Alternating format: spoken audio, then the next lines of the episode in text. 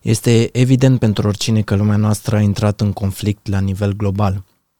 Vortexul acestui conflict este, după mine, argumentul științific folosit ca autoritate finală. Este știința o temelie sigură pentru impunerea unui cod moral? Și eu constat că vârtejul ăsta care a prins omenirea uh, are în centru o dezbatere, în mod concret, despre argumentul științific. Și uh, noi ne-am mai confruntat cu așa ceva în decursul timpului. Nu este pentru prima oară când oamenii sunt puși în fața acestei decizii. Uh, un anumit segment din societate spune asta este calea, așa trebuie să facem, asta e cel mai bine și deși cea mai mare parte din populație nu prea crede că așa e bine, este ajutată într-un fel sau altul să creadă că așa e bine. Uh, noi am pățit uh, lucrul ăsta recent în istoria noastră ca națiune, România, uh, cu regimul comunist. Ei au venit și au spus, noi am înțeles că asta este calea, asta este drumul, partidul nostru contează foarte mult pe descoperirile științifice, pe realitățile palpabile ale oamenilor pregătiți și voi ăștia care credeți în Dumnezeu sunteți eronați. Voi trebuie să faceți loc unei noi societăți mai bune, care își pune încrederea și temeliile pe faptele concrete ale vieții. Ce credeți voi sunt speranțe deșarte, visuri, imaginație, uh, mituri din secolele trecute. Nu este realitate. Realitatea este aceasta așa cum o descriem noi astăzi.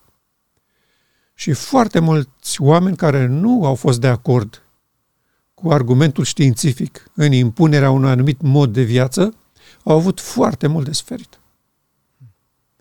Și uh, acum când constatăm că lucrurile curg de aceeași manieră, în aceeași direcție, ne punem din nou întrebarea ce este în spatele acestei decizii de a impune un anumit mod de a vedea realitatea, de a înțelege lucrurile, de a trăi și de ce omenirea întreagă trebuie să meargă doar pe un singur drum? De ce deodată într-o societate democratică Ă, opoziția nu mai este acceptată. De ce oamenii care spun nu cred că așa este bine sunt acuzați, bârfiți, vorbiți de rău, ca într-o dictatură? În dictatura comunistă din care noi am venit, așa mergeau lucrurile. Da? Știam că e o dictatură și da, oamenii înghițeau, alții au mers la pușcărie, alții la canal care n-au putut să atacă, alții din interes ca să scape viața și pielea au tăcut, au spus da, deși în spate ei credeau nu, iar asta este ipocrizie, dar oamenii puși în fața uh, acuzațiilor și uh, atacurilor și condamnărilor mortale uneori, ca să scape pielea, au spus, da, să trăiți, așa vom face. Da, nu crezi că acum uh, lucrurile sunt un pic diferite? Adică înainte era un regim politic impus, iar în momentul de față este vorba despre Uh, binele comun, despre uh, unirea tuturor oamenilor pentru a scăpa de un anumit virus care ne poate afecta pe fiecare în parte. Iar eu, dacă nu mă supun, înseamnă că eu nu țin la tine. Și, practic, uh, în comunism, nu știu dacă era chestia asta, eu nu mă supun, nu țin la tine. Eu am trăit. De asta te-am întrebat. Tot pentru binele comun era și atunci linia partidului, pentru binele poporului nu erai de acord, erai împotriva poporului. Astea erau acuzațiile aduse împotriva noastră. Wow. Ești împotriva poporului. Ei erau poporul, ei partidul comunist erau poporul și toți cei care nu eram de acord cu ideologia lor în ceea ce privește existența lui Dumnezeu în special, că noi nu aveam alte obiecțiuni legate de impunerile sociale, regulile lor și așa mai departe, le respectam. Dar când veneau și ne spuneau nu există Dumnezeu și voi trebuie să renunțați la ideea asta, atunci noi, put, noi uh, eram obligați să spunem nu, aici nu putem să fim de acord cu voi. Dar în momentul în care tu ai trăit acele experiențe, ai crezut că acela va fi sfârșitul? Nu, categoric. Nu ne-am pus niciodată problemă în felul ăsta și nici acum nu ne opunem. Mm. Noi nu facem ceea ce tre- considerăm că este corect datorită faptului că mâine e sfârșitul. Corect. Noi facem ceea ce trebuie astăzi, pentru că noi astăzi trăim și suntem o mărturie în fața Universului că luăm o poziție pro sau contra conștiinței noastre. Asta este chestiunea. Nu contează dacă mâine se termine sau nu istoria planetei Pământ. Corect. Mâine s-ar putea să se termine istoria vieții mele. Așa e, așa e. Iar eu trebuie să depun o mărturie în fața Universului despre ceea ce cred că trebuie să se facă cu templul trupului meu. Totdeauna abuzurile și, și constrângerile au fost motivate excepțional. Binele poporului, binele celuilalt, binele aproapelui. Totdeauna a fost așa. Niciodată n-a fost altfel. Uh, regimul nazist. Niciodată nu a spus uh, uh, voi sunteți pentru popor și noi, guvernul și partidul, suntem împotriva poporului. Totdeauna propaganda oficială a fost asta populistă. Pe noi ne interesează binele dumneavoastră, tot ce facem, facem pentru binele dumneavoastră, pentru binele patriei. Partidul Național Socialist din Germania acelor ani, asta spuneau. Poporul nostru este un popor uh, viril, puternic, are nevoie de spațiu și noi trebuie să câștigăm spațiu. Și toată populația Germaniei, cu foarte mici excepții, au înghițit propaganda. Și au spus, da, e bine, ei vor binele nostru, e ok, uh, mergem cu partidul. Și au mers cu partidul. Și noi am văzut unde a dus partidul. Acum, este o, o, o, o manieră de a aborda lucrurile, în special din punct de vedere al bisericilor care cred în Biblie și țin cont de sfaturile Bibliei. Totdeauna și atunci și acum, uh, același uh, leitmotiv. Noi trebuie să ne supunem autorităților celor mai înalte, că așa spune Biblia, Scriptura și Pavel. Da. Și că uh, acesta este argumentul care trebuie să ne facă să acceptăm absolut orice decizie este luată în numele dragostei pentru adevăr. Că ăsta e adevărul biblic. Că noi trebuie să ne supunem autorităților celor mai înalte. Și ce e greșit în asta? Adică, având în vedere cum ne comportăm noi ca oameni, trăind în legea păcatului și a morții, avem nevoie de reguli, de oameni care să răspundă pentru noi, noi să răspundem pentru alții, să stabilim niște linii. Orice societate, oricum a fost ea construită, este bazată pe ordine și pe reguli. Da. Nu se poate anarhie și este clar că o anumită organizare este necesară. Da. În uh, orice uh, instituție se stabilesc niște reguli și oamenii sunt rugați să spună dacă le acceptă sau nu le acceptă. Într-o țară, da? hai să discutăm despre un regim democratic acum, că cele mai multe așa sunt astăzi, da. declarate. Da? Uh, un regim democratic înseamnă așa, că poporul hotărăște și alege niște oameni să pună uh, în practică hotărârile poporului. Corect. Așa ar trebui să fie. Da. Noi constatăm că n-a fost niciodată așa. Și ne întrebăm de ce n-a fost așa și de ce nu funcționează așa. Pentru că ori de câte ori trebuie hotărât ceva care afectează, indiferent cât de mic un sector al societății, poporul are dreptate. Poporul trebuie să spună cum, cum trebuie făcut. Acum, se întâmplă așa, că aleșii constată că poporul de cele mai multe ori, după opinia lor, alege prost. Și atunci, în asta constă capacitatea politică a cuiva. Să-i ajute pe oameni să înțeleagă că nu e bine cum gândesc ei, ci e bine cum hotărăsc conducătorii. Și de aici se, se pornește pe o, pe, pe o pantă alunecoasă extremă. Pentru că m, aleșii respectivi pot să ducă societatea oriunde vor ei, dacă știu să folosească uneltele, în special constrângerea. Oriunde. Eu spun că există o linie de demarcație între acest să ne supunem autorităților celor mai înalte. De ce discutăm noi aceste lucruri acum? Că pe noi nu ne interesează nici politica, nici viața socială. Da. Pe noi ne interesează că în ultimul conflict poporul lui Dumnezeu va avea de a face cu o autoritate a statului, pe care Scriptura o numește fiara, și în fața căreia va trebui să ia decizii. Hmm. Cu cât deciziile sunt informate și au o temelie serioasă sub picioare, cu atât vor fi cele corecte. Da. Cu cât nu ești informat, nu știi ce se întâmplă, nu știi ce se urmărește, nu înțelegi, în ce constă uh, legile sau rigorile respective, ești foarte ușor de păcălit și de uh, dus într-o direcție sau alta. Uh, unde e linia aceea de care vorbeam noi înainte? De ce ne interesează acest lucru? Hai să-ți dau un exemplu. Cel mai aproape cunoscut de mine. Uh, sunt multiple. Pot să încep de la, de la Samuel încoace. Da. Dar o să-l dau pe ăsta foarte aproape de noi când a venit uh, regimul comunist. Sigur, erau reguli sociale mm, stabilite, cum trebuie să te comporți, ce trebuie să faci, așa mai departe, pe care toți creștinii le respectau cu seriozitate, mai bine decât mulți alții.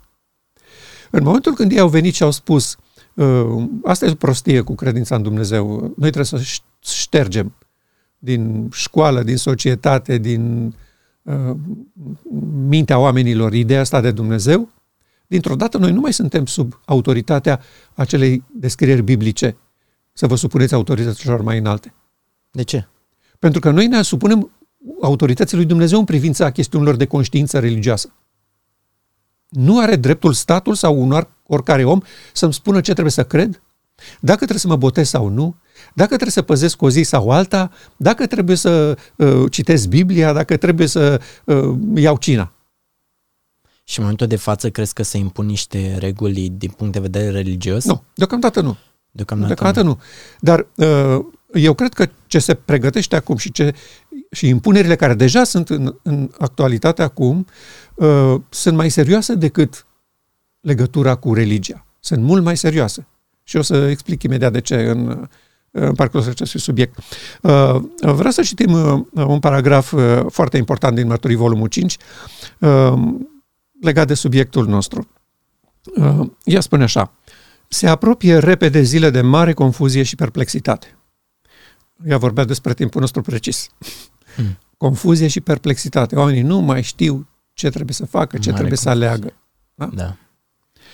Satana, îmbrăcat în veșminte îngerești, va înșela dacă va fi cu putință chiar pe cei aleși. Vor fi mulți Dumnezei și domni. Va bate orice vânt de învățătură. Cei care au adus omagiu suprem științei, pe nedrept numită astfel, nu vor fi atunci conducători. Mă opresc un pic aici. Ce vrea să spună? Au adus omagiu suprem științei pe nedrept numită astfel. Pentru că ori de câte ori știința a venit și a spus iată soluția la problema aceasta, societatea, uh, intelectualitatea, conducătorii, administratorii, bisericile, totdeauna au spus, da, asta e soluția, asta ne scapă. Și nu sunt îndreptățiți să zică da, pentru că, uite, avem aparatură, avem încredere în știință, că de o folosim, avem uh, telefoane, avem mașini și, practic, vedem că deja s-a bătătorit în mintea noastră genul ăsta de informare pe care noi să o validăm și să spunem, da, asta e calea, asta e soluția. Că până la urmă tot ce avem, tot ce ne înconjoară este datorată științei. Da, dar este o știință pe nedrept numită astfel. Care e aia? Asta e întrebarea. Corect. Care e știința aia adevărată și care este știința aia pe nedrept numită astfel? Da. Și acum ne întoarcem la începutul paragrafului, că ea așa începe. Satana, îmbrăcat în veșminte îngerești, va înșela dacă va fi cu putință chiar pe cei aleși. Ce înseamnă asta? Ce legătură are faptul că este îmbrăcată în veșminte îngerești cu știința pe nedrept numit astfel? Exact asta vreau să spun. El se prezintă ca fiind salvatorul omenirii. El se prezintă ca fiind Dumnezeu. El se prezintă ca fiind autoritatea care poate să dea sfaturi bune omenirii. Da? Bisericile vorbesc în numele Lui, Societatea vorbește numele lui pentru că el este stăpânitorul acestei lumi. Și care a fost metoda și tehnica lui de a le câștiga încrederea? Avansul științific. V-am scos din noroi. Corect. V-am scos de la boi și de la capre. Nu mai mulgeți oile. Da? V-am, v-am adus viață. V-am făcut oameni moderni și culți. V-am dat informații cu privire la foarte multe chestiuni legate de viața voastră, planeta voastră, lumea voastră. Și acum nu constatați că am făcut-o spre binele vostru? Nu vă bucurați de toate aceste lucruri? Și uh, uite-te, în special tinerii de vârsta ta, că la mine s-a mai schimbat puțin lucrurile, dar tinerii de vârsta ta, Uh, când apare o nouă inovație, o mașină electrică super performantă, care consumă puțin, un laptop care zbârnie, nu? E bucuria aia a afacerii. Înaintăm, progresăm, da. mergem înainte. Da? Această lume este condusă de acest stăpânitor. Și deciziile lui au făcut ca societatea să avanseze în aceste domenii, în special în informatică. Pentru că uh, el știe cum funcționează lucrurile în împărăția lui Dumnezeu și încearcă acum să copieze cât se poate copia de acolo, aducând din domeniul biologic și uh, intelectual sistemul informatic la nivelul aparatelor, computere, procesoare, pentru că el nu are capacitatea să uh, pună pe picioare un sistem de operare ca acesta al legii Duhului de viață, a Duhului Sfânt.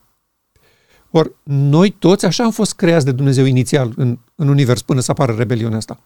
Noi toți funcționăm în domeniul ăsta al locuirii Duhului Sfânt în templul inimii. Ori în momentul când nu mai este, ai nevoie de aparate de fiare.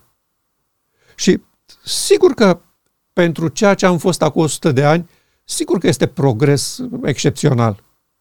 Întrebarea este, cu acest progres excepțional vin și probleme excepționale? 100%. Dar um, cum facem uh, diferența între știința lui Dumnezeu și știința lui satana? Bănuiesc o să spui, că asta mă gândesc și eu, că știința lui Dumnezeu este uh, sistemul de operare divin așezat în templul inimii. Asta bănuiesc că este singura știință a lui Dumnezeu. Cu toate astea, toată știința care ne înconjoară practic este de la satana? Noi trăim într-o lume condusă de el și tot ce s-a construit aici este sub supravegherea și cu acordul lui. Nu s-a făcut nimic peste voia lui. Aceasta nu este împărăția lui Dumnezeu. Hristos a spus foarte clar, împărăția mea nu este din lumea aceasta. Atunci cum încercăm noi să le îmbinăm? Asta e de la Dumnezeu, asta e de la satana, asta e... Nu există așa ceva. Dar trebuie deloc. Păi chiar așa este, deloc. Dar noi nu credem. Și înțelepciunea să le facem, tot satana ne-a dat-o? Înțelepciunea este de la Dumnezeu. Regulile acestea pe, ca, pe baza cărora funcționează aparatele noastre sunt regile creației. Nu le-a produs și nu le-a inventat satana. Scuză-mă. Da. Uh, hai, să, hai să punem lucrurile altfel. Dacă am stat acum de vorbă cu un om de știință 100% convins că asta e soluția și că și indiferent dacă el crede sau nu crede că există o putere superioară. Da? Și noi l-am întrebat, cu ce ne hrănim? Pe baza căror lucruri noi trăim astăzi ca oameni? Ar trebui și el să recunoască faptul că din creația lui Dumnezeu. Corect. Legumele, practic, toate, fructele, tot, tot ce mâncăm noi este creația lui Dumnezeu. Uh, pământul în care ele sunt cultivate este creația lui Dumnezeu. Și noi l-am întrebat unde este paportul științei. A, că am reușit să facem uh, roșii mai mari care să stea în uh, galantar mai mult? Că sunt modificate genetic astăzi și da. rezistă mai mult. Întrebarea este ce garanție avem că sunt hrănitoare? Și uh, oricum nu au niciun gust. Asta e clar. Ce a făcut știința? a luat lucrurile existente și produse de Dumnezeu și a încercat să le facă mai bune după nevoile lui. Așa, radioul funcționează pe baza legilor lui Dumnezeu legate de undele radio. Da. A, asta nu sunt create de știință. Magnetismul Pământului sau toate celelalte lucruri pe care noi le cunoaștem și pe care se bazează și construcția. De exemplu, blocul ăsta ține cont de anumite principii existente n-au fost create de oamenii de știință. Ele, ele există, sunt o realitate, oamenii au înțeles pe ce se bazează și au construit clădirile respective ca să stea în picioare, să nu cadă. Deci, practic, Dumnezeu ne-a lăsat materia primă, iar noi, primind înțelepciune din altă parte, o folosim și construim lucrurile pentru a înainta mersul acestei lumi în unirea Babilonului. Noi suntem în rebeliune față de Dumnezeu. Dumnezeu nu ne-a lăsat și a zis, hai faceți voi ce vreți cu ele. Da. El a zis, eu am creat lumea asta ca să funcționeze după regulile pe care eu le-am gândit. Voi v-ați răzvrătit și v-ați apucat să faceți după ureche. Și acum, orice faceți după ureche va avea consecințe. Cel mai simplu exemplu pe care eu îl dau mereu, îl repet și acum. Într-o porțiune a istoriei noastre am făcut un lucru și am fost convins că e 100% bine și peste 50 de ani ne-a părut tare rău că ne-am apucat de el. Concret astăzi. Da? Industrie, industrializare, cărbune, centrale, gaze și acum vin oamenii de știință. Da? Și spun, mai bine altfel. Vai de mine, e dezastru. E dezastru, ne scufundăm, murim. Distrugem planeta, distrugem rasa umană. Oh, hop, hop, stați un pic. Păi, cine a făcut lucrurile alea? De ce ați spus atunci că au fost bune? A fost bine să vă ascultăm atunci? Hm. Și să ne supunem și să ne uh, băgăm în mine, să scoatem cărbune? Atunci ne-a spus că e foarte bine. Acum ne spuneți că e teribil de rău. Adică ce garanție avem noi că în 50 de ani nu o să spuneți e greșit ceea ce facem acum? Hai, Asta este chestiunea. Deci, situația din acest uh, pasaj este clar expusă. Satana se prezintă ca fiind binefăcătorul omenirii, creatorul omenirii, Dumnezeu, de asta zicem îmbrăcat în veșminte îngerești. Deci el se prezintă ca fiind o ființă superioară din cerul lui Dumnezeu. Ceea ce și a fost odată. Da. da? Nu se schimbă nimic. Și acum dânsa se adresează în acest context. Oamenii care au adus omagiu științei așa cum a fost ea prezentată și văzută pe planeta Pământ, nu vor fi conducătorii poporului lui Dumnezeu în momentele de criză în care intrăm. Dar crezi că noi ar trebui să trăim fără știință? Fără, fără știință adevărată, nu. Fără știința pe nedrept numită astfel, da, se poate. Se poate. Uh, și ăsta un exemplu foarte clar și cunoscut. Comunitatea Amish. Da. Ei trăiesc fără niciun fel de știință. Trăiesc așa cum trăiau părinții noștri cu 100 de ani. Corect. Cu căruța, cu... Că... Se poate trăi sau nu? Da, se poate. Ok. Oamenii de știință, asta, pe nedrept numită astfel, spun acum că trebuie să ne întoarcem unde sunt amiși. Pentru că hmm. altfel distrugem planeta. Da, corect, corect. Oh. Și uh, noi legat de descoperirile și maniera în care ei întrețin sănătatea omenirii în special, cu modul ăsta uh, al uh, produselor farmaceutice. Noi le spunem astăzi că omenirea foarte curând o să ajungă la concluzia că ceea ce se face astăzi și este bine, și este salvator, și este miraculos, și este excepțional, peste un foarte scurt timp, dacă va mai continua istoria planetei Pământ, se va dovedi că a fost devastator. După exact același principiu. Noi tot ce am făcut în trecut, astăzi este văzut altfel. În medicina secolelor trecute, râdem, ne ținem cu mâinile de stomac de râs când vedem ce tratamente și ce rețete scriau medici acelor vremuri. Fumam ca să ne tratăm de plămâni. Da, și multe alte nebunii, multe alte nebunii. Uh, în momentul când a apărut uh, un medic din Imperiul Austro-Ungar și a spus că cele mai multe morți de copii nou născuți se datorează faptului că medicii și asistentele nu se spală pe mâini? Hmm. A fost batjocorit, a fost bătut, a fost uh, scos din, din mijlocul lumii. Wow. De ce? Nu se potrivea cu narațiunea momentului. Corect. Așa este și acum. Este o știință pe nedrept altfel, astfel și este o știință a lui Dumnezeu. Știința lui Dumnezeu pentru planeta Pământ nu este accesibilă decât într-un singur punct. Pentru că noi suntem în rebeliune. Noi nu suntem alături de El. Și deci nu putem beneficia de ofertele Lui. Noi suntem într-o altă barcă. Singurul punct de care ne putem prinde este Hristos. Adică Dumnezeu a spus, în mijlocul rebeliunii voastre, în mijlocul nebuniei voastre, am adus soluția. Iată ce am voit să fac cu voi prin toate uh, uh, exemplele pe care vi le-am dat în trecut, cu sanctuarul, cu sistemul ceremonial. Am adus un om și vă arăt care este vindecarea. Permiteți-mi să vin să locuiesc în voi așa cum am locuit în Isus Hristos. Din acest punct intrăm într-o altă zonă și anume asta a științei lui Dumnezeu. Și acolo lucrurile sunt complet diferite. În împărăția lui Dumnezeu nu avem nevoie de computere, de tastaturi, de ecrane, de monitoare, de chipuri, de nanoroboți, de... nu avem nevoie de nimic. Pentru că divinitatea, în toată complexitatea ei, se unește cu omenescul nostru. Și uh, corpul uman va și, și va fi supus unor schimbări majore când uh, se va pleca de aici. Pentru că noi nici nu putem călători în afara atmosferei noastre acum, așa cum suntem.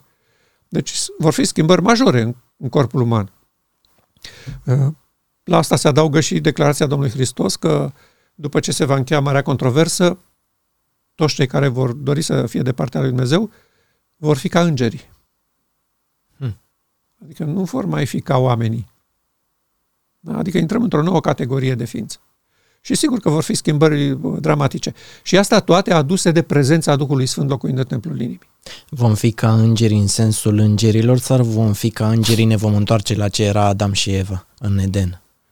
Nu, nu ne vom întoarce la ceea ce a fost Adam și Eva, că și uh, Adam și Eva uh, fuseseră rânduiți să, să se mulțească pe pământ ca să ia locul îngerilor plecați. Da. Și ei tot acolo urmau să ajungă, dar nu așa cum au fost atunci. Ei trebuiau doar să se dovedească credincioși lui Dumnezeu, să se mulțească în felul ăla și apoi erau invitați în familia lui Dumnezeu. Iar, iar Adam era invitat pe tronul Universului în locul Domnului Hristos. Da. Dacă Adam nu cădea. Da, da, da. da? Bun. Să ne întoarcem la pasajul nostru. Partea a doua. Cei care s-au încrezut în intelect, geniu sau talent nu vor fi atunci în fruntea bisericii. Ei nu au ținut pasul cu lumina.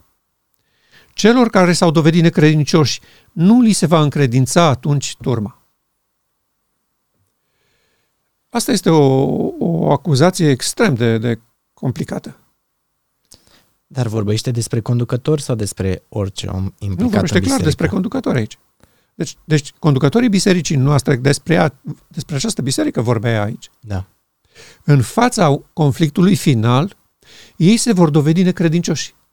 Pentru că și-au pus încrederea în intelect, geniu sau talent și au adus omagiu științei pe nedrept numite astfel. Și noi acum ne uităm în actualitatea noastră uh, uh, cumplită și constatăm că lucrul ăsta se întâmplă. Se cam potrivește, da. Conferința Generală aduce un suprem omagiu științei pe nedrept numite astfel. Da. Și recomandă oamenilor să accepte și să asculte de informațiile oferite de societatea civilă, științifică a vremii. Da. Ei nu au nicio soluție. Ei nu au nimic de spus. Și sigur că în momentul când nu ai cu ce să vii, ești obligat să accepti soluția care e pe masă. Corect. Ce să faci altceva? Ce să spui? Noi suntem gică contra, dar nici nu avem nicio soluție. Sunt obligați de această realitate crudă. Că i-au refuzat în 1888 soluția lui Dumnezeu simplă, eficientă, care ar fi luminat pământul cu slava lui Dumnezeu și ar fi salvat milioane de oameni. Și acum, datorită necredinței lor, a îngerului Bisericii la Odisea, iată societatea intrând în crize cum n-au bănuit. Toată lumea este uimită în ce se întâmplă în ultimii doi ani pe da. planeta Pământ. Care crezi că sunt confruntările care stau în fața noastră astăzi? Uh, sunt câteva lucruri cu care noi ne lovim zilnic. Da. Uh, când zic noi, zic uh, oamenii de rând, societatea. Pentru că avem autoritățile care vorbesc aceeași limbă peste tot pe glob și avem societatea care trebuie să răspundă acestor directive. Și uh, una dintre ele este aceasta că trebuie să ne informăm de la surse de autoritate corectă, da? de la specialiști în domeniu când este vorba despre tratamentul împotriva acestei uh, boli care afectează omenirea. Și eu aud asta și la televizor, și la radio, și în ziare, și pe internet, și în clipurile vedetelor de pe YouTube. Peste tot aceeași presiune. Nu vă informați din surse neautorizate. Nu vă informați de la oameni care nu știu ce vorbesc, care își dau cu părerea, habarniști care... Hai să discutăm puțin aspectul ăsta. În primul rând, uh, uh, linia, linia de bază în gândirea cu privire la acest aspect este fiecare individ de pe această planetă, oricât de mare sau mic ar fi el, va răspunde în fața lui Dumnezeu personal. Da. Nu va veni să mă întrebe pe mine ce trebuie să facă. Da. El trebuie să hotărască. Sigur că foarte mulți sunt dezinformați. Dar, dincolo de această dezinformare, indiferent la ce nivel se află el, tot mintea lui va trebui să ia decizia. Nu există o altă minte care să-i spună ce să facă. Nu e corect să fie așa, vreau să spun. Da. Atât de cât e el de dezinformat, cât e el de limitat, cât e el de uh, uh dus cu pluta. E un cetățean al acestei planete, iar Dumnezeu îi va cere socoteală la judecata aceea de după mii de ani, lui personal, la acel nivel. Dumnezeu nu va pune sarcini peste el de ce n-ai fost intelectual, de ce n-ai avut uh, două diplome ca să pricep realitatea. La nivelul la care a înțeles el, el avea posibilitatea să ia o decizie corectă sau incorrectă. Asta este chestiunea. Deci nu este nevoie de specialiști care să spună cuiva, fă ca mine. Acum, vorbim de specialiști. Cu privire la vaccin, de exemplu, că este cel mai practic uh, exemplu. Pot să dau multe, da. dar îl dau pe ăsta că e mai uzual acum. Este foarte cunoscut. Cu privire la vaccin. Aceasta este o tehnologie ultramodernă care nu se studiază în facultate. Hmm. Pentru a intra în acest domeniu foarte îngust, e nevoie să fii informatician, să cunoști foarte bine informatica, pentru că acolo se lucrează cu informatică. Da? În chestiuni legate de codul genetic este informatică pură. Da. Da? Și în același timp, genetică la, la vârf. Ori lucrurile acestea nu sunt domenii de studiu, pentru că sunt foarte recente. N-au intrat încă în domeniul ăsta uh, să se facă cursuri, să se facă profesori, să se predea în facultate și așa mai departe. Este foarte specializată. Și atunci, toți doctorii care vorbesc despre asta n-au studiat despre asta. Știu citind din descrierile firmelor care produc vaccinul. Da. Aceștia au spus, uite ce am făcut noi, uite ce am pus în el, uite cum funcționează, uite ce se întâmplă și ei învață ca și mine din aceste descrieri. Ei nu sunt specialiști cu privire la acest vaccin. Ei n-au studiat și acum sunt confruntați cu o, cu o realitate. Folosiți-l. Și ei spun, dacă vine de la autoritățile cele mai înalte, îl folosim. Dar nu sunt specialiști. Administrația, guvernul, președinția, instituțiile statului, Ministerul Sănătății. Nu sunt specialiști în acest domeniu. Noi când vorbim de specialiști cu privire la vaccin, ne referim la producătorii de la Moderna, de la Pfizer BioNTech, de la Johnson Johnson. Ori aceștia nu vor să ofere rețeta pentru că este patentată.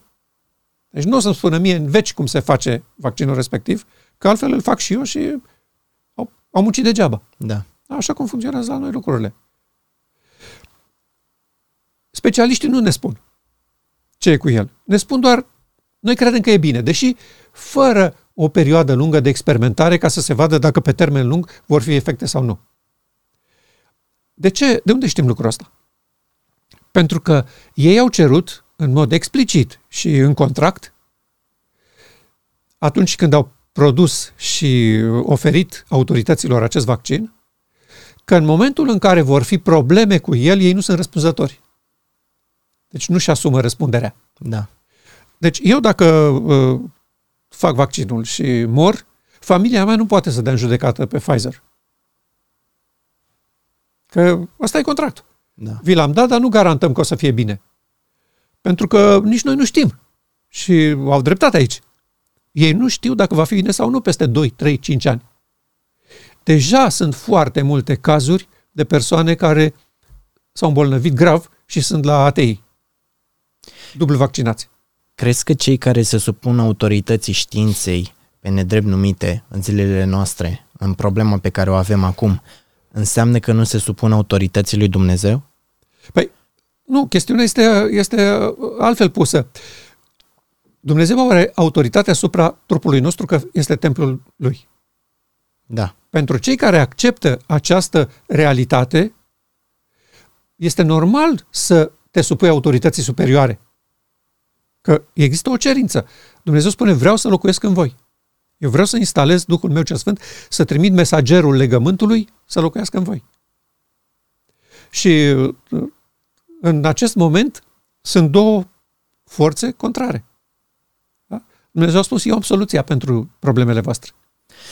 Dar de ce în acest moment există două soluții contrare și nu ar fi aceeași problemă și în situația în care eu aș avea cancer și vreau să mă duc și să mă operez sau mă duc să-mi fac vaccin uh, antitetanus pentru că m-am înțepat cu piciorul într-un cui? Pentru că vaccinul antitetanus sau operația respectivă nu umblă la sistemul vieții. Și ce garanție am eu că vaccinul ăsta umblă la sistemul vieții? Declarațiile producătorilor lui. Pe site-ul lor scrie foarte clar că ei au hăcuit sistemul vieții. Și că așa va funcționa. Prin instrucțiuni oferite sistemului imunitar. Asta este un amestec în codul genetic uman. Și ei nu contestă lucrul ăsta. Eu am auzit recent declarații de genul ăsta de la cele mai înalte persoane, da? Bun, despre asta o să discutăm uh, într-un subiect viitor. Uh, în momentul în care este afectată structura de bază, cărămida vieții, Da. da? care este ADN-ul, în acel moment intrăm în conflict cu Creatorul nostru. Pentru cei care cred și înțeleg că trupul lor este o locuință a lui Dumnezeu, pentru că sunt mulți care nu cred și atunci pentru ei nu e nicio problemă morală. Corect. Ei se vaccinează, e ok, unii dintre ei se simt foarte bine, dau da, rezultate. Da. Nu știm pe termen lung ce rezultate vor da, deocamdată e bine. E ok, nu pățesc nimic oamenii respectivi. Și, ok, foarte bine. N-au altă soluție, oricum. Noi vorbim aici despre oameni care cred că acest templu a fost construit de Creatorul, că nu trebuie modificat, că nu trebuie umblat la el, că nu trebuie să îi se spună ce trebuie să facă și cum trebuie să opereze în anumite situații și că soluția lui Dumnezeu este valabilă aceasta pe care el ne propune și în cazul tetanusului și în cazul cancerului, pentru că în momentul când se întoarce Duhul Sfânt în templul inimii, s-a terminat cu toate astea. Dar noi îl ținem departe și atunci ne tamponăm cu probleme. Și cum le rezolvăm? Păi cu soluția simplă, la îndemână, nu? Da. Dar Domnul întreabă, dar de ce nu vreți să vă vindecați cu soluția pe care eu vă dau? Și răspunsul nostru este, păi nu prea credem. Nu crezi că au fost în trecut și alte boli care, datorată aplicării tratamentelor științifice, au alterat ADN-ul la fel? În perioada modernă cunoscută, nu. Poate înainte de potop, cu siguranță. Mm. Dar în perioada modernă niciodată n-a fost așa ceva. Nu spun eu. Uh, Vorbesc de specialiști, că la ei suntem îndemnați să ne uh, raportăm. Da, corect. Ei spun că este pentru prima oară când medicina are un astfel de, de uh, șut înainte. Da. S-a trecut la medicină bazată pe terapie genetică. Și de ce crezi că a scos-o satana tocmai acum din buzunar? Pentru că a văzut că nu se mai poate stopa lumina despre intenția lui Dumnezeu de a locui în templul inimii și despre uh, iminenta uh, realizarea Marii Zilei Ispășirii.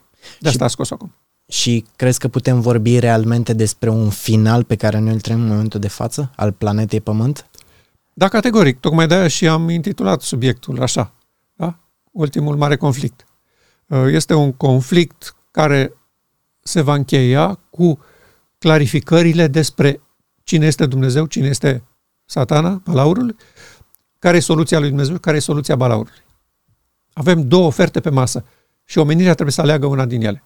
Nu se poate cu amândouă. Ci crezi că cei care se inoculează și aplică la metoda științifică uh, rup contactul cu Dumnezeu sau uh, îl blochează pe Dumnezeu din a mai avea putere asupra lor sau din a-i conștientiza sau blochează cumva pe Duhul Sfânt? Sunt mai multe abordări. Dacă nu cred în Dumnezeu, nu, abor- nu se întâmplă nimic.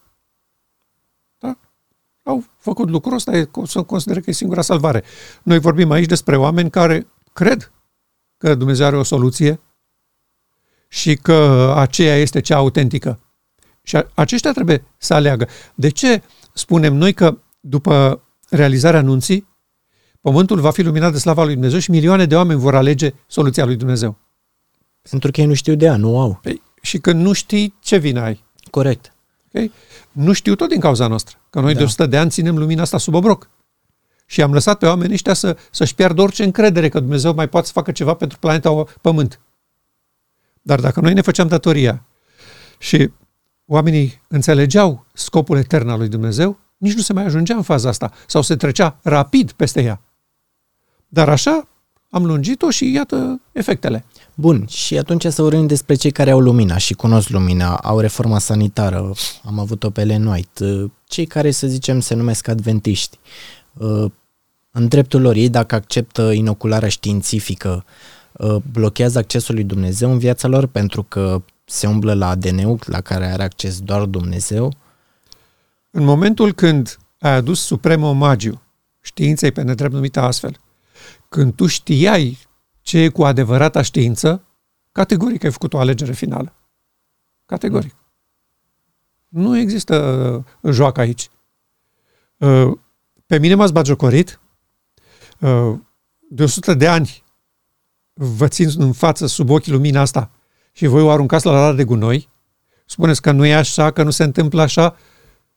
Și acum când uh, încep să apară problemele alea serioase, de care ar fi fost scăpați dacă acceptați soluția mea, acum ce vreți?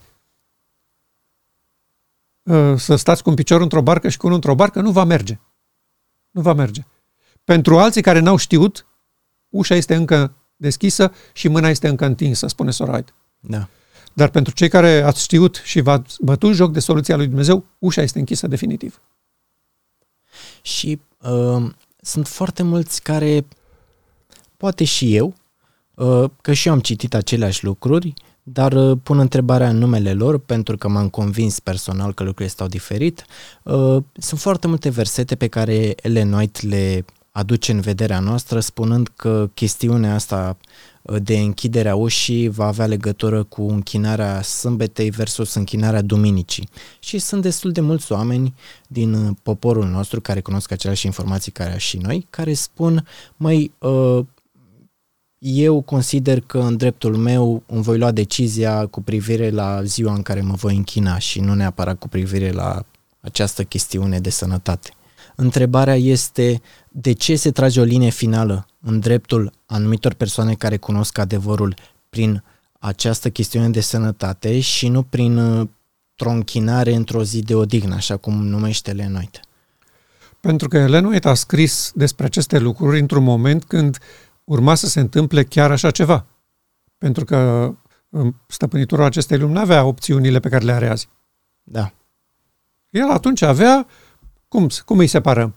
Cine se închină duminica, cine se închină sâmbătă. Și Dumnezeu a inspirat-o să scrie despre acel moment. Pentru că dacă în 88 poporul a acceptat soluția lui Dumnezeu, imediat în guvernul american să dea legea. Da. Și legea era o lege duminicală. Și practic o închinare duminica ar însemna ca eu să recurg la metoda științifică în defavoarea metodei lui Dumnezeu? Nu, pentru că și când va veni, să, să zicem că uh, va veni o astfel de situație. Da. Nu, nu, mai bine hai să spunem că suntem în 1888. Da. Și se dădea un decret duminical. Da. Păziți duminica, nu mai păziți sâmbătă. Ce făceau adventiștii? Păzeau uh, duminica în sensul că se duceau la liturghie la catolici? Nici de cum. Da. Sora spune foarte clar, nu-i, nu-i provocați. Când se vor da astfel de legi, nu mai lucrați. Da, așa spune. Chiar spune, duminica ocupați-vă de misiune. Da, mergeți în vizită, stați de vorbă cu oamenii. Deci nu provocați autoritățile, noi muncim în mod uh, ostentativ uh, ca să vă provocăm pe voi. Da. Și atunci tot ce s-a întâmplat? Nu s-a întâmplat nimic. Da. Oamenii tot duceau bine mersi. Corect. Și atunci cum se încheia? Nu știu, spune Vezi? Păi, asta este chestiunea. Deci nu se rezolvă nimic cu treaba asta la adventiști, că dacă dăm o dată o lege duminicală, gata, am separat apele. Nu se separă nimic. Evrei nu vor păzi niciodată duminica. Și atunci, stăpânitorul acestei lumi, văzând perioada asta lungă care i-a fost oferită să-și ascută armele și să-și îmbunătățească tehnicile, a zis, stați liniștiți băieți că o să vă aduc eu o chestie pe care nici nu o să o mirosiți. De ce? De paragraful în care am discutat, ca să înșele dacă va fi cu putință chiar pe cei aleși. Pe cei aleși nu e înșel cu șmecheria asta cu duminica și sâmbăta, că știu. Da, corect. Și atunci cum e înșeli? Vii cu altceva. Da. Așezi bomboana otrăvită pe un alt suport. Hm. Da? Acceptați acest lucru. De ce constat și tu astăzi, că și toată lumea constată. De ce presiunea asta teribilă pe cei care nu acceptă soluția științifică? Nu mai ai voie acolo, nu mai ai voie acolo, nu mai ai voie la servici, o să vină, nu mai ai voie să ieși din casă, o să vină, nu mai ai voie nici măcar în casă la tine să stai. Vă izolăm pe toți că sunteți periculoși și vă băgăm în lagăre. De ce chestia asta? Pentru protejarea societății. Aha, da, am înțeles. Eu glumeam cu câțiva prieteni când a început primul lockdown la noi. Știi? În anul trecut, în 2020. Uh, și eu întrebam așa, uh, dacă anumiți oameni se tem că vor fi infectați de alții, de ce nu stau ei acasă? Stai închiși în casă, dacă le e frică. Da. Ăstora care nu le e frică, să iasă pe stradă. Nu îi obligi pe nimeni. Fiecare să-și ia deciziile să salveze propria piele. De ce trebuie să impună statul un lockdown? Dacă ție ți-e frică că te îmbolnăvești de treaba asta care te bagă în spital și te omoară, stai acasă. Corect. E, a, așa, se funcționează, așa funcționează o societate democratică. Oameni buni, avem pe stradă un virus mortal. Toți cei care aveți probleme de sănătate sau care vă temeți, Că noi vă spunem că e treabă serioasă și o să ajungeți la spital și o să muriți. Toți cei care vă temeți sau aveți probleme, stați acasă. Și oamenii care se tem, stau acasă. Oamenii care sunt sănătoși, care riscă să facă o formă ușoară, lasă-i în pace. De ce îi blochezi în casă? Nu? Deci, lucrurile așa funcționează când nu e vorba de altceva. Iar aceste măsuri drastice, în special în Australia, Canada, acum și Austria, înțeleg că strâng șurubul și o vor strânge peste tot. Că acestea sunt doar așa, aici, colo, câte o răbufnire. Asta spun un lucru. În momentul când se folosește constrângerea pentru forțarea conștiinței, indiferent în ce domeniu și pentru ce motiv superior, acolo avem de-a face cu balaurul și cu interesele lui. Cum ne dăm seama că se forțează conștiința? Mă oblig să să mor de foame. Asta înseamnă că mă forțez să fac ca tine. Și nu s-a, s-a întâmplat și în trecutul nostru să fie... Ba da, s-a întâmplat mereu. Și acum se întâmplă încă o dată la scară internațională. Până acum se întâmplă aici, colo. Da. Dar s-a întâmplat. Eu vin dintr-o experiență de asta, care s-a, s-a întâmplat. Și o să discutăm cu altă ocazie mai pe larg cum am trăit eu uh, dictatura comunistă. Dar bun, hai să nu ne întindem foarte mult în direcția asta, că nu e subiectul nostru. Uh, deci, am spus, apelarea la surse autorizate, specialiști în domeniu. Nu e nimeni specialist în domeniu. Sunt doar producătorii lor care au lucrat la ele și știu cum sunt, iar ei, în mod normal, ca să-și vândă produsul, spun, faceți că e bun. Ei sunt singurele surse de autoritate. Și eu la ei m-am dus. Eu când mi-am făcut imaginea despre ce trebuie să facem, pe site-urile lor m-am dus. Și acolo am văzut că ei vorbesc clar despre hăcuirea software-ului vieții, despre instrucțiuni asupra ADN-ului, ei cu gura lor răspund, specialiștii. Da. Nu-i aud pe cei din televiziuni, autoritățile, guvernul, nu-i aud spunând lucrurile astea pe care le spun ei. Păi, eu îndemn și eu pe ei, că așa cum îndeamnă ei pe mine, duceți-vă la autorități și vedeți cum este. Nu? Apoi, uh, sunt foarte atacați producătorii de fake news. Da? Hai, nu vă duceți, nu citiți. Uh, sunt site-uri care explică ce fac ăștia cu fake news și așa mai departe. Și am auzit chiar uh, voci oficiale în multe țări care dau vina pe această reticență în fața vaccinării uh, pe influența pe care au avut acești oameni care aduc știri false. Și întrebarea mea, pentru mine legitimă, este asta.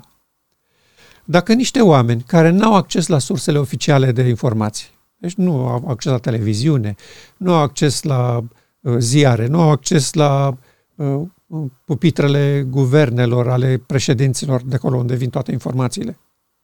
Dacă ăștia așa puțin și zăpăciți cum sunt ei, au făcut o așa treabă bună încât au convins majoritatea populației să nu se vaccineze, apoi eu zic că ăștia trebuie aleși conducătorii țării. Hm. Ăștia trebuie puși dacă, dacă așa succes au. Nu, nu este adevărat. Societatea noastră este în general reticentă din alte motive. Nu pentru că uh, niște producători de știri false uh, mai fac agitație pe aici pe acolo, pe unde mai pot pe Facebook. Nu din cauza lor. Poporul este reticent deoarece are o doză de înțelepciune populară care i-a spus din experiență că nu e totdeauna sigur să te încrezi în vocile oficiale.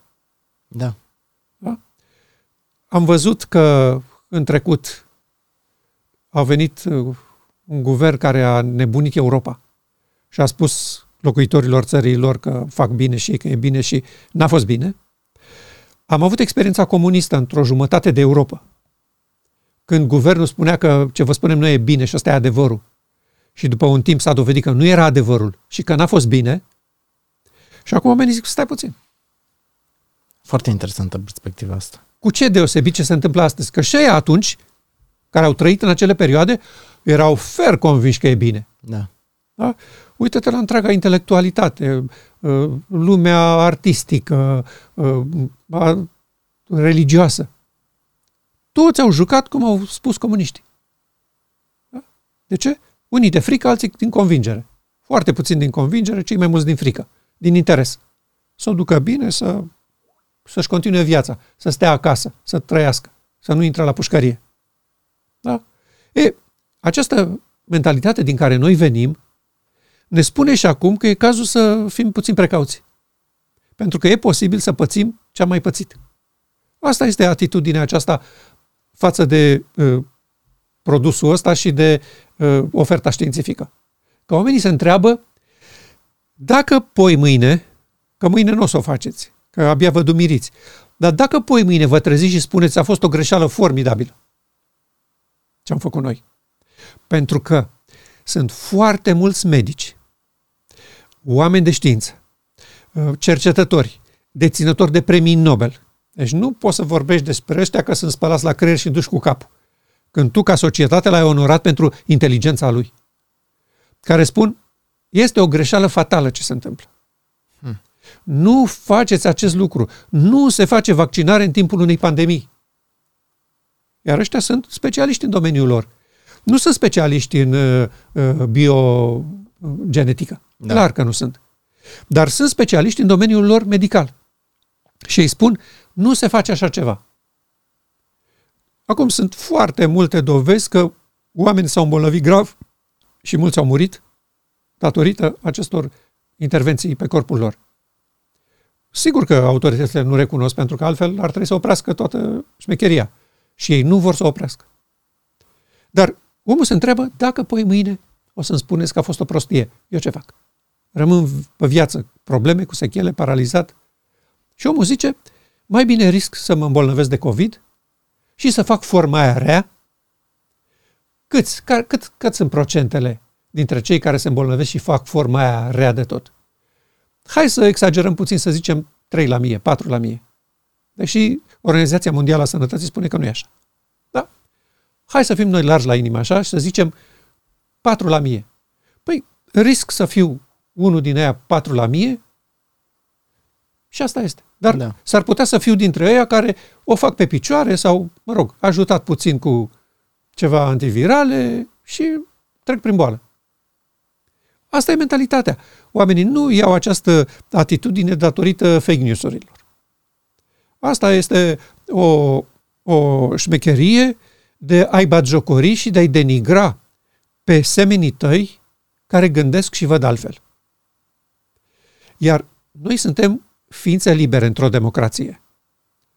Este legitim ca tu să crezi o prostie. Iar eu să nu te acuz și să nu sar în capul tău. Dacă ție îți place să crezi că vaca are trei picioare, eu nu sunt în poziția să mă iau la ceartă cu tine și să port îndelungi dezbateri câte picioare are vaca dacă tu ești convins că ea are trei picioare. Argumentul este că ceea ce cred eu despre vacă pe tine nu te afectează sau sănătatea ta. Ba mă afectează, aici... ba mă afectează dacă lucrăm împreună. Dacă nu lucrăm împreună, nu mă afectează, poți să crezi că ești marțian. Da. Da? Nu, nu te afectează pe tine părerea mea despre o realitate. Dar și pe mine m-a afectat ce se întâmplă cu societatea fără vina mea. Eu ce vină am avut că este pandemia asta? Am produs-o eu sau ce? Da, corect. Care crezi că este poziția unui așteptător al revenirii lui Dumnezeu față de această metodă științifică? Și sau care ar trebui să fie poziția lui față de Dumnezeu, dacă nu știe ce are de făcut, ce să facă, nu are niciun punct de reper? Dacă nu ai niciun punct de reper, înseamnă că tu nu ai acceptat soluția lui Dumnezeu și lumina pe care l-a adus în toată această perioadă. Hmm. Că altfel aveai un punct de reper. Clar. Da? Și dacă în fața luminii descoperite tu ai închis ochii și ți-ai băgat degetele în urechi, ce vrei să-ți facă cineva? Nici bunul Dumnezeu nu are ce să-ți facă. Pentru că El îți respectă dreptul de a nu dori să afli ceva. El nu te obligă să înțelegi sau să crești ceva. El spune, am venit la ușa ta cu o soluție pentru gravele tale probleme. Și soluția este să mă las să locuiesc în templul inimii. Să permiți mesagerului legământului cel veșnic să intre deodată în templul inimii lui. Și tu spui, nu, nu, nu, asta e o prostie. Teologii noștri au spus că nu e așa. Autoritate. Nu? Omul s-a dus la autoritate. Și atunci, ce poate să facă Dumnezeu cu un astfel de caz? Să-i spună, la revedere, asta este, n-am ce să-ți fac. Nu vrei. Iar eu spun că Dumnezeu a oferit timp îndelungat acestui popor să își ia deciziile corecte. Și nebunia asta și confuzia despre care vorbea Soraid mai devreme, provine exact din batjocorirea sistematică ani de zile a intenției lui Dumnezeu de a rezolva problemele omenirii. Nu vreau să, să, să-mi schimb inima, spune Îngerul Bisericii la Odiseea, pentru că deja e bună. N-am nevoie de nicio haină în plus, că deja o am la, de la botez. Eu sunt deja socotine prihănit. Ce mai vrei să-mi dai? Și în această situație, totdeauna alegerile vor fi celelalte. Pentru că omul se uită și vede că Dumnezeu nu are nicio soluție pentru el. Nu spune că el a refuzat-o. Spune, uite că Dumnezeu nu ne vindecă. Da. Ne-a îmbolnăvit și nu dă niciun semn de la el. Clar că niciun semn. Pentru că tu de ani de zile îți bagi joc de intențiile și dorințele lui Dumnezeu de a vindeca planeta.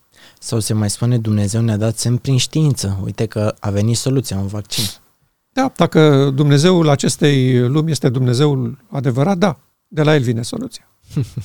Dumnezeu nu are nevoie de așa ceva. Dumnezeu nu lucrează cu medicamente și cu chimicale și cu soluții. El lucrează cu, cu sistemul de operare divin. Îl vrei sau nu îl vrei? Asta e protejarea împotriva oricăror suferințe, și spirituale și fizice. Sistemul de operare revenit în templul inimii. Nu este soluția oferită de lumea științifică. În împărăția lui Dumnezeu nu o să avem doctori, nu o să avem farmacii, nu o să avem chimicale, nu o să avem medicamente, nu o să avem nimic. Uh, tu, poate pentru că cunoști solia asta de mult timp și am început și eu să o cunosc, pentru noi realitatea asta probabil este normală, dar pentru cineva care, să spunem, poate abia acum o cunoaște, ar putea să spună că e extremă. Cum adică accept solu- soluția lui Dumnezeu și acum hai să nu mai mergem la metoda științifică, că acceptăm soluția lui Dumnezeu, dar dă mașina peste noi. Asta este. Când, de asta spun, suntem în fața unor opțiuni clare. Da? Unii aleg un lucru, alții aleg alt lucru.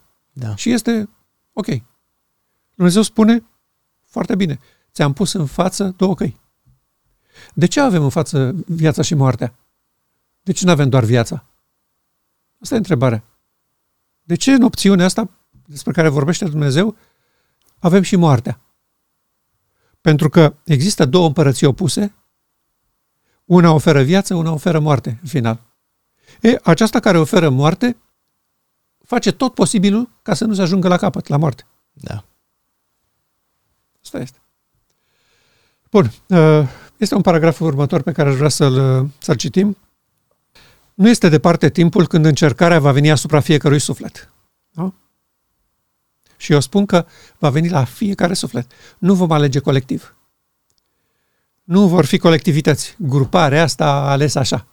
Fiecare persoană trebuie să hotărască în inima lui ce vrea să facă cu oferta lui Dumnezeu. Semnul fiarii va fi impus asupra noastră. Deci impus. Okay? Cei care au cedat pas cu pas cerințelor lumești și s-au conformat obiceiurilor lumii. Nu vor găsi că este o problemă grea să se supună puterilor vremii decât să suporte batjocurile, insultele, amenințarea cu închisoarea și moarte. Hmm. Și acum discuția este pe masă, da? Va fi impus asupra noastră semnul fiarei și atâta timp când noi ne-am conformat cerințelor lumii, astea. Când pățești asta, trebuie să faci asta. Când ai o problemă ca asta, uite cum o rezolvi. Astea sunt cerințele lumii. Când te-ai conformat lor, nu va fi greu, când va veni decretul ăsta, semnul fiarei, să accepti decât să suporți consecințele. Cu această atitudine ar fi trebuit să trăim noi toți, cei care am declarat că suntem poporul lui Dumnezeu. Dacă astăzi, că nu este nicio vorba de semnul fiarei, dar este o cerință, obiceiurile lumii, care îți cere să te supui lor, astăzi te supui uneia, mâine te supui alteia, por mâine te supui alteia și dintr-o dată ajungi, când vine semnul fiarei, că e mai comod să-l accepti decât să ajungi la pușcărie. Nu ne supunem deja obiceiurilor lumii, doar pentru simplul fapt că avem un loc de muncă? Nu, nu pentru simplul fapt că avem un loc de muncă. Pentru că dacă locul de muncă nu impune asupra noastră chestiuni pe care nu le acceptăm, amenințându-ne că ne dă afară dacă, atunci ea nu este o problemă. Uite, îți dau un exemplu. Pe vremea când eram sub dictatura comunistă, ă, dacă voiai să mergi într-o anumită zonă a societății și să lucrezi acolo, autoritățile spuneau, dacă nu vii sâmbătă, nu te primim. Era o constrângere, ok? Ei puteau să facă să nu fie așa. Că erau unii care voiau să lucreze uh, sâmbătă și să fie duminica liberi. Da. Și adventiști spuneau, bine, lucrăm noi duminică și, și autoritățile respective spuneau, nu, nu se poate. Trebuie neapărat să vii sâmbătă. Și omul respectiv zicea, ok, nu mai vin la serviciu. Dar îmi găsesc altceva. Deci nu era o constrângere. Era o constrângere și eu renunțam. Da. Deci nu mă supuneam. Da. A, despre asta e vorba aici. Ok. Constrângerile la care te supui că n-ai încotro. Unii s-au supus și s-au dus. Și sunt în asta. S-au conformat obiceiurilor și cerințelor lumii. Unii nu s-au supus și au rămas muncitori pe șantier, șoferi, meserii în care puteau să nu fie constrânși. Da. Tot așa este și acum. În momentul când există constrângere, iar eu consider că viața mea nu poate să funcționeze sub acea constrângere, mă dau la o parte. Da. Există această posibilitate. Când ei mă vor constrânge în așa măsură încât nu voi mai putea nici să mănânc și să trăiesc, atunci da, lucrurile devin finale. Uh-huh. Iar noi nu constatăm acum că se folosește această trambulină, această platformă, ca să te oblige să nu mai poți să intri colo, colo, colo și apoi nici la servici? Asta observăm, da. Bun. Crezi că putem vorbi des, concret despre un semn al fiarei în situația noastră în momentul de față? Nu, nu Ca neapărat. Fiind definitoriu? Nu, nu neapărat ăsta. Dar nu e asta platforma pentru așa ceva? Da. În momentul când îți spun s-ar putea să nu mai poți să mergi la servici dacă nu ai semnul ăsta. Nu începe să semene cu ceea ce așteptăm noi? Corect. O să vedem dacă va fi acum și dacă va fi în forma asta. Asta rămâne de văzut. Dar cert este că orice argument care îl constrânge pe om să facă ceva ce conștiința lui spune că nu trebuie făcut, asta este. Că va fi la scară mondială mai repede sau mai târziu, asta vom vedea. Bun, continuăm. Lupta se dă între poruncile lui Dumnezeu și poruncile oamenilor. Da? Vezi diferența? Două opțiuni. În acest timp, aurul va fi separat de zgură în biserică. Ce înseamnă aceasta? Aurul va fi separat de zgură în biserică. Care procedeu este aplicat în zilele noastre? Păi, ăsta. Ă, lumea are niște cerințe și unii se supun de frică, moarte, pușcărie, insulte, batjocură, că au început așa. Ă, nu a venit cu amenințări mortale. Nu a băgat pe nimeni în pușcărie. Da. Batjocură, dispreț, uh, cuvinte urâte, uh, idioții Europei, nu? ăștia care nu se vaccinează și așa mai departe. Asta e faza. Apoi urmează amenințare, apoi închisoare și apoi moarte. Nu suntem pe drumul ăsta? Da. Că văd că s-a început. Suntem. E, așa se separă aurul de zgură din biserică. Sunt foarte mulți în biserica asta care au venit pentru diverse motive. N-au venit pentru onoarea lui Dumnezeu. Și când vin genul ăsta de încercări, ei imediat aleg partea ușoară și populară. Hai să citim uh, uh, mai departe. Deci spune, adevărata evlavie va fi în mod clar deosebită de falsa evlavie. Clar, adică nu vor fi umbre. Ce înseamnă adevărata eva- evlavie? Păi, adevărata evlavie este asta, Hristos în voi nădejdea slavei. Asta e. Falsa evlavie este religiozitate. Mergi la biserică, cânți cântări, iei cina, faci lucrare, citești cărți, religie. Îți dai seama cât de absurd li se va părea oamenilor în momentul în care șurubul se strânge la final și ei te întreabă, băi, uite-te puțin la tine, familia ta s-a vaccinat, ă, comunitatea ta s-a vaccinat, toată lumea o duce bine, suntem în regulă, ne întoarcem înapoi la societate dinainte. Tu nu vrei să te vaccinezi că ce? Că Dumnezeu vrea să locuiască în tine? Ce vrei să zici? Ce? Vom fi nebuni, cretini. Da, de asta și iau măsuri. Nu iei măsuri cu închisoarea și cu moartea împotriva unor oameni sănătoși la cap și care au dreptate în ce spun. Nu? În trecut, de ce i-au omorât? De ce comuniștii au aruncat în pușcării și în lagăre de exterminare, la canal, pe oamenii care nu gândeau ca ei? Că erau cretini. Erau nebuni. Nu apreciau bunătățile și, și deliciile regimului popular, care era pentru binele poporului. Da. A? Ei, oamenii aia doar pentru motive politice și-au riscat viața. Aici este vorba despre lucruri mult superioare. Crezi că vor fi oameni dintre noi care vor gusta moartea până când Dumnezeu să, uh, să aplice metoda lui asupra noastră? Până când va avea loc nunta mielului, cu siguranță că este posibil. După nuntă nu mai este posibil. Atunci oamenii sunt sigilați, Dumnezeu locuiește în ei, s-a încheiat cu orice fel de astfel de uh, atac sau abuz asupra corpului lor.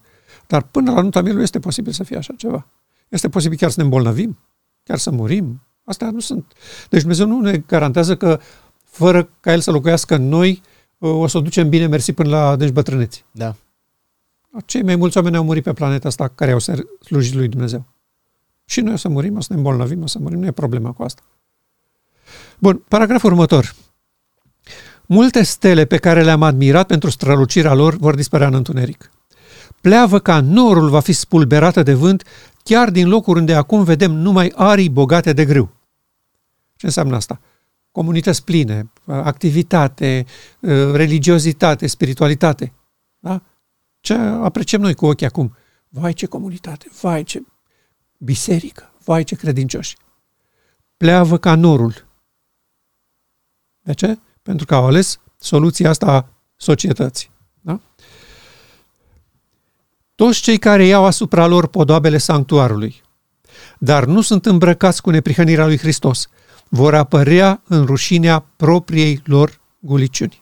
Ce înseamnă iau asupra lor podoabele sanctuarului? Aici se referă în special la preoți, la pastori. Uh, ei se cred urmașii sistemului levitic. Da. da? Și s-au îmbrăcat cu hainele Preoțești. sanctuarul, preoțești. Chiar dacă nu fizic, da? spiritual, da? s-au îmbrăcat, poartă hainele sanctuarului, ale preoției.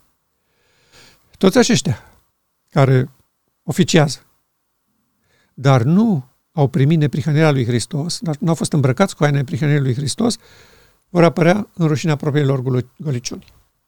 Și asupra acestui lucru avertizează martorul credincios.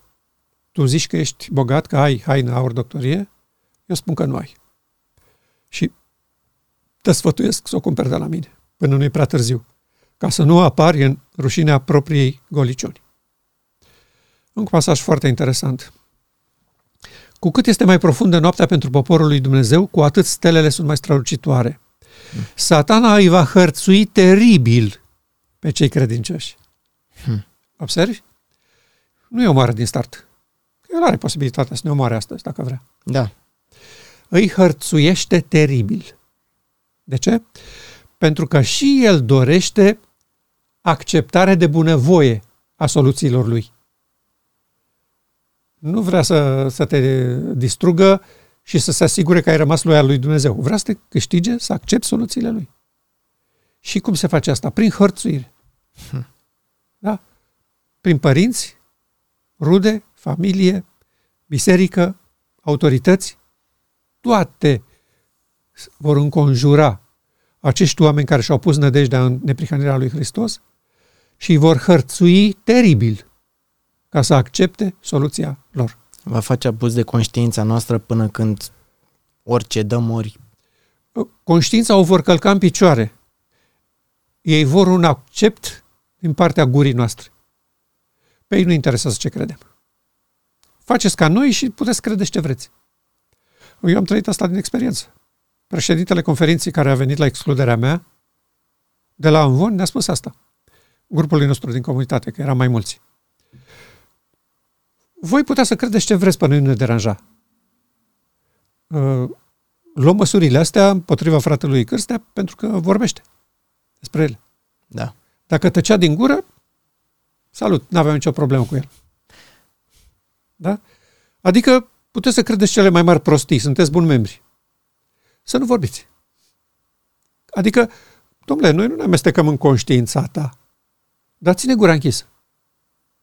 Așa cum au făcut cu toți reformatorii Biserica Romano-Catolică. Dacă ei tăceau din gură, nu aveau nicio problemă. Și... În momentul când au vorbit, au început să apară probleme. Și crezi că noi o să fim într-un punct în care vorbim, că eu nu simt acum, de exemplu, că vorbesc sau alții, încât să ni se aplice asupra noastră Nu e cazul deocamdată. Crezi că vom ajunge în punctul în care noi să trebuiască să vorbim și atunci se aplice abuzuri asupra noastră? Păi, în momentul când nu ți-ai exprimat opinia, nu deranjezi pe nimeni și ce are cineva cu tine? Dacă nu știu ce ai în cap și nu știu ce vrei, ești băiat bun. Ce treabă am cu tine? În momentul când începi să vorbești altfel decât mine, atunci eu am o problemă cu tine. Și ar trebui să nu mai vorbim, să tăcem? Faci ce vrei. Nu te obligă nimeni nici să vorbești, nici să taci. Dumnezeu nu te obligă să vorbești. Da. Vei vorbi dacă ai conștiință și crezi că aceea e soluția. Atunci vei vorbi. Dacă nu, nu vei vorbi. Uh-huh. Dacă vrei să scapi pielea, vei tăcea din gură. Nu va avea nimeni nimic cu tine. Și de ce trebuie să vorbești? Nu te expui, nu cumva faci în jurul tău, nu știu, zarvă, fără, fără voie, așa cum no. spunea și Lenoit, bă, dacă vin băieții ăștia cu o compunere, uh, nu trebuie neapărat să te duci duminica acolo și să le arăți tu că Corect. nu lucrezi. Corect. Nu, eu nu cred în zarvă. Eu nu cred în uh, ieșire în piață și țipat. Eu nu cred în trasul de mânecă a celuilalt. Dar când îmi exprim opinia și spun ceea ce cred, aștept să fiu acceptat și să am libertatea să mi-o spun. Că mi se cere să o fac sau nu neapărat mi se cere opinia? Nu-și cere nimeni opinia ta. Dar când tu ai ceva de spus care crezi că este soluție și ajutor pentru celălalt, ești sub obligația să o spui. Hmm. Nu okay. poți să taci. Adică, eu văd că tu ești într-un pericol mortal și tac din gură și te lasă să mori. Da. Nu, eu sunt sub obligația să spun. Nu sunt sub obligația să te hărțuiesc. Nu sunt sub obligația să te acuz. Col- nu sunt sub obligația să te batjocoresc. Dar să atrag atenția că nu e ok și că s-ar putea să mori, asta e obligație. Deci eu sunt sub obligație față de frații mei din biserică să le spun soluția lui Dumnezeu? Da, dacă vor să te asculte. De obicei nu vor. Da. Și noi îi lăsăm în pace. De exemplu, uh, eu am fost, de când am început să înțeleg lucrurile astea despre ce intenționați Dumnezeu să facă în poporul ăsta, am stat aproape 30 de ani în biserică, membru, și am fost acolo sabat de sabat la adunare, și am spus celor care voiau să audă, care da. mă întrebau. N-am vorbit public, n-am deranjat pe nimeni. Când ei mi-au spus că nu mai vor să audă și că nu mai vor să mă vadă acolo,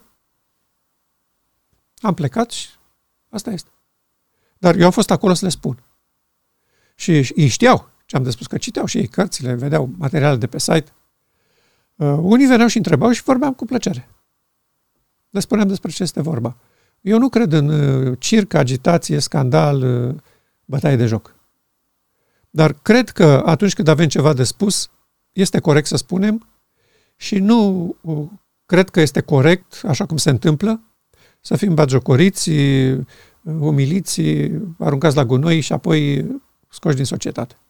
Crezi că e sănătos pentru lucrarea lui Dumnezeu să ne exprimăm uh, în mod public pe canale de social media cu privire la soluția lui în momentul de față?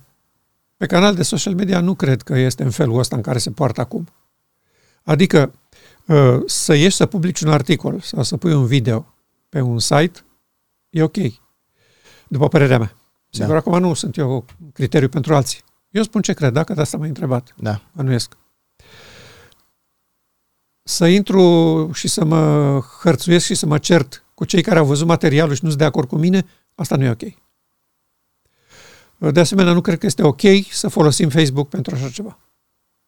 Nu este, nu este ok pentru că eu am altă părere despre motivul pentru care a fost făcut și la cum funcționează și de ce este alcătuit așa cum este el alcătuit acum. Eu cred că este o mare greșeală. Este o platformă de a învrăjbi pe oameni și de a le oferi ocazia să se certe. Nu. Cine are ceva de spus, chiar cei care nu văd ca mine, au dreptul să vorbească. Să-și publice materialul și eu, dacă consider că e necesar și trebuie, mă uit și îl citesc. Dar în niciun caz nu mă apuc la ceartă cu el. Eu fac la fel. Eu public ceea ce cred că am de spus, dar sub nicio formă nu intru în contradicții și în controverse cu cei care nu cred la fel. Au dreptul să nu creadă. Au dreptul să spună, asta este o prostie și nu mă interesează. Iar eu respect lucrul ăsta și nu stau cu gura pe el să-l conving. Asta este chestiunea. În momentul în care uh, discuția se transformă în ciorovăială, eu sunt de vină. Nu clar, el. Clar, clar. Eu sunt de vină. Da. Bun, continuăm, uh, continuăm paragraful. Deci, satana îi va hărțui teribil pe cei credincioși. Dar în numele lui Hristos ei vor ieși din această situație mai mult decât biruitori. Atunci, Biserica lui Dumnezeu va apărea frumoasă ca luna, curată ca soarele, dar cumplită ca niște oști sub steagurile lor. Deci observ când se întâmplă treaba asta cu apărutul bisericii, după ce va apare decretul duminical, ei vor fi hărțuiți și obligați să, să se supună, iar ei vor rămâne credincioși lui Dumnezeu. Acesta este momentul când apare această. La ora actuală nu este. Da. Această biserică. Da. Bun. Încă un paragraf interesant.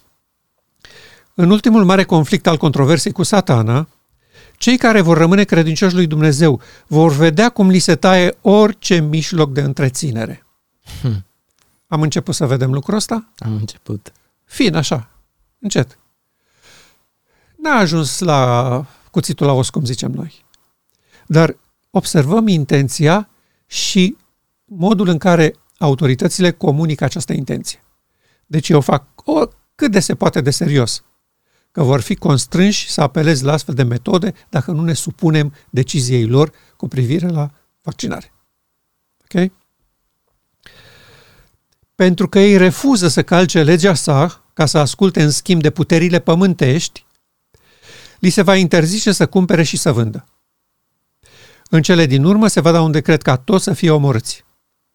Eu mă opresc un pic aici la expresia asta pentru că ei refuză să calce legea sa. Păi autoritățile nu ne-au cerut să călcăm legea asta. A lui Dumnezeu. Asta, poruncile. Da.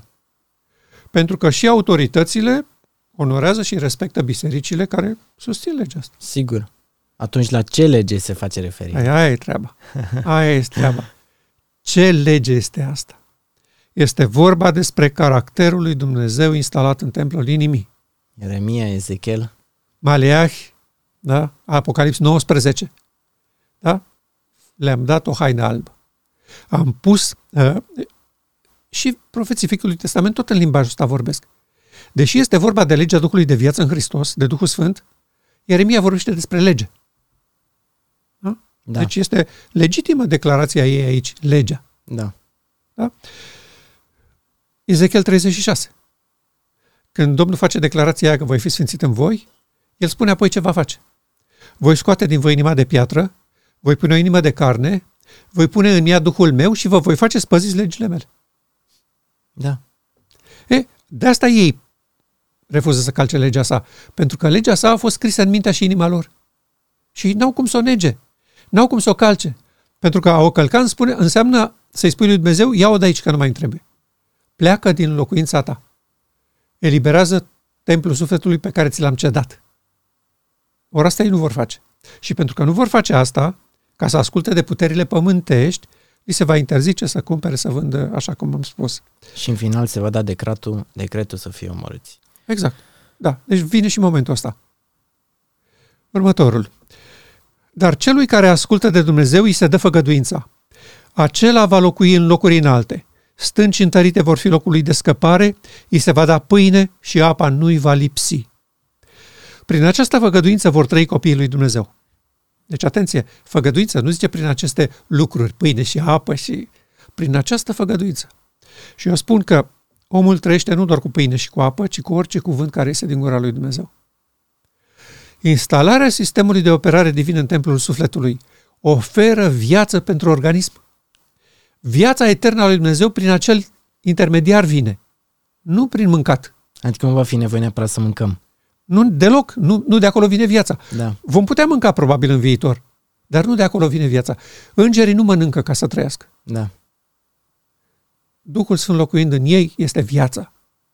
Asta este expresia acolo, da? În timp ce pământul va fi pustit de foamete, ei vor fi hrăniți.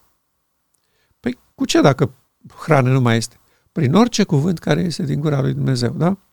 Ei nu rămân de rușine în ziua nenorocirii, ci au de ajuns în zile de foamete. Și apoi, timpul acesta de mare nenorocire a fost văzut de profetul Habacuc și cuvintele lui exprimă credința bisericii. Chiar dacă smochinul nu va înflori, vița nu va da niciun rod, rodul măslinului va lipsi și câmpiile nu vor da hrană, oile vor pieri din staule și nu vor mai fi boi în grajduri, eu tot mă voi bucura în Domnul, mă voi bucura în Dumnezeul mântuirii mele. Aceasta este o făgăduință formidabilă pentru copiii lui Dumnezeu din acest moment. N-ai cum să spui aceste cuvinte decât dacă Dumnezeu va locui în tine în acel haos din jurul tău. Absolut.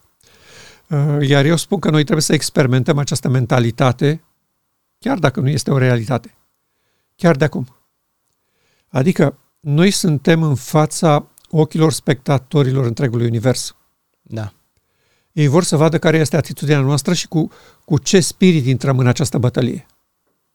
Este dorința aia de vedetism și de hai să ne opunem ăstora, ieșim în piață, țipăm, jos nu știu cine, jos. Sau ne interesează cauza lui Dumnezeu, onoarea lui și încheierea marii controverse. Iar eu cred că universul spectator are nevoie să audă din gura noastră astăzi versetul ăsta din Habacuc. Dacă de la supermarket nu o să mai pot cumpăra nici făină, nici mălai și nici din altă parte nu o să mai pot să văd măcar uh, o coajă de pâine, eu tot mă voi bucura în Dumnezeul mântuirii mele. Cu această atitudine vor intra în timpul strâmtorării adevărații copii ai lui Dumnezeu. Corect. Acum, ca o recapitulare a acestei dezbateri despre realitățile cu care ne confruntăm astăzi intrăm într-un conflict teribil foarte curând, într-o mare confuzie pentru toată lumea. Când vor fi clar două oferte pe masă, una majoritară a Dumnezeului acestei lumi, zdrobitor majoritară, și oferta lui Dumnezeu de vindecare din Ezechiel 36, susținută de un foarte mic număr de oameni din acest popor. Trebuie să ne luăm azi deciziile, ce ofertă acceptăm ce ni se pare sănătos și bine pentru prezentul și viitorul nostru. Pentru da. că de prezentul nostru depinde viitorul. Și este important prezentul. Nu putem să sacrificăm prezentul de dragul unui viitor improbabil. Astăzi trebuie să fim credincioși cauzei lui Dumnezeu, iar mâine El va hotărâ. După principiul, pe ambasadorii lui Hristos nu-i privesc consecințele. Ei trebuie să-și facă datoria, și consecințele trebuie să le lase pe seama lui Dumnezeu. Da. Asta vrem să facem și noi azi, aici.